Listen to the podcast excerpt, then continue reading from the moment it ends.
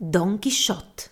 Ispirato all'omonimo romanzo di Cervantes, la prima di questo balletto andò in scena al teatro Bolshoi di Mosca nel 1869. È pazzo! Non fa altro che leggere storie di cavalieri. Crede di essere un cavaliere anche lui. I servitori di Don Quixote ridussero le voci a un sussurro quando l'anziano gentiluomo entrò nella stanza strascicando i piedi, con gli occhi fissi su un libro che aveva in mano.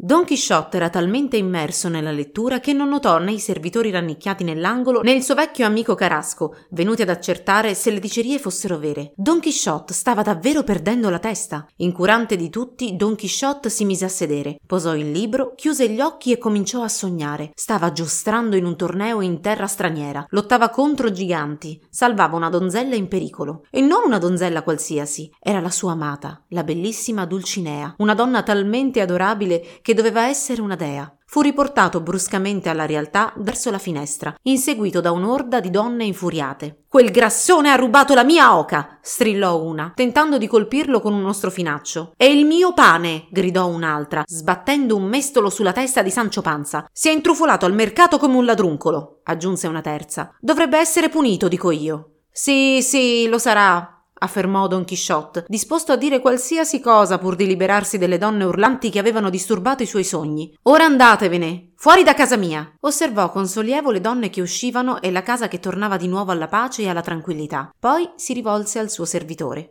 Sancio Panza, annunciò, ho deciso di partire all'avventura. Sono un cavaliere ed è mio dovere difendere l'onore delle donzelle e combattere draghi e giganti. Tu sarai il mio scudiero. Ma dove sarà finito il mio elmo? Con grande stupore di Sancio Panza, uno degli altri servitori prese un catino da barbiere e lo ficcò sulla testa di Don Chisciotte. Benissimo, disse Don Chisciotte. E ora la mia lancia aggiunse sollevando un pesante attizzatoio di ferro. Adesso passami il resto dell'armatura. Sancio Panza scrutò lo studio e tirò giù una spada, uno scudo e un'asta malmessi che erano appesi al muro. Sei pronto? disse Don Chisciotte. Pronto rispose Sancio Panza con un'alzata di spalle rassegnata. Dopotutto cosa poteva fare se non seguire il suo folle padrone? Don Chisciotte saltò in sella al suo cavallo ronzinante e insieme partirono per l'avventura. Ah! Esclamò Don Chisciotte quando dopo molte ore raggiunsero la piazza di un paese. Chissà quali avventure ci attendono qui, mio fido Sancio. Una folla si era radunata di fronte a una locanda e applaudiva con entusiasmo. Un gruppo di ballerini di strada con mantelli rosso fuoco stava mettendo in scena uno spettacolo. Saltavano di qua e di là,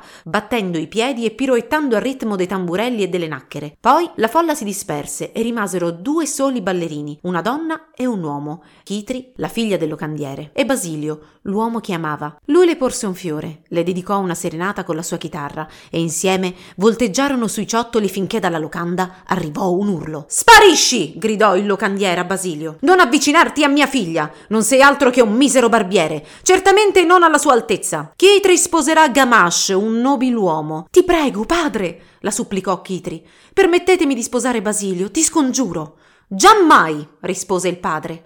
Non appena il locandiere ebbe scacciato via Basilio, Gamache giunse nella piazza con un passo altezzoso. Indossava una lunga mantella di seta e aveva una piuma sul cappello. Il locandiere chiamò sua figlia, ma Chitri non voleva saperne. Basilio è l'uomo che amo, disse al padre. Poi guardò quello smorfioso di Gamache e scoppiò a ridere. Non lo sposerò mai. Quindi girò i tacchi e si allontanò a grandi passi. Oh! Sobbalzò Don Chisciotte, come risvegliandosi da un sogno. Afferrò il braccio di Sancio Panza e indicò la ragazza che si allontanava. Deve essere Dulcinea, la dama del mio cuore. Parlerò con il padre e gli chiederò cortesemente il permesso di presentarmi. Don Chisciotte si inchinò profondamente al locandiere. Questo deve essere il vostro castello, mio signore, disse riferendosi alla locanda. Vorrei andare a omaggiare la vostra bellissima figlia. Il locandiere si gonfiò di orgoglio. Il mio castello, dite?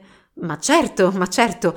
Prima venite dentro, ve lo faccio visitare. E fece segno a Gamache di seguirli. Sancio Panza scosse la testa e rimase nella piazza principale, dove un gruppo di ragazzi lo circondò.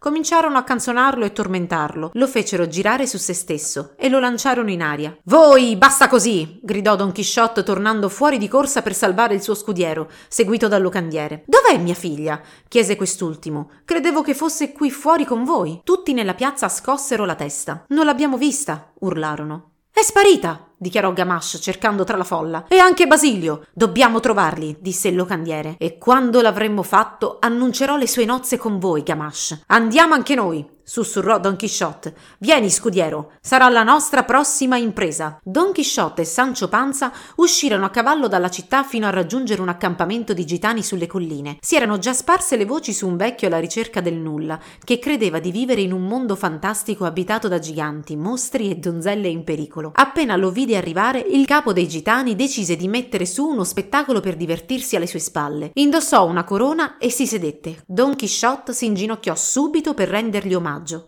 Vostra Maestà! esclamò Don Chisciotte. Benvenuto! Disse il capo dei gitani ridendo sotto i baffi. La vostra fama vi precede. Stiamo organizzando una festa in vostro onore. Venite a sedervi accanto a me. Con piacere. Prese posto accanto al capo proprio mentre i gitani iniziavano a danzare. E ora lo spettacolo di marionette, annunciò il capo dei gitani. Andò tutto bene finché Don Chisciotte non scambiò una marionetta per Dulcinea e balzò dalla sedia impugnando la sua lancia.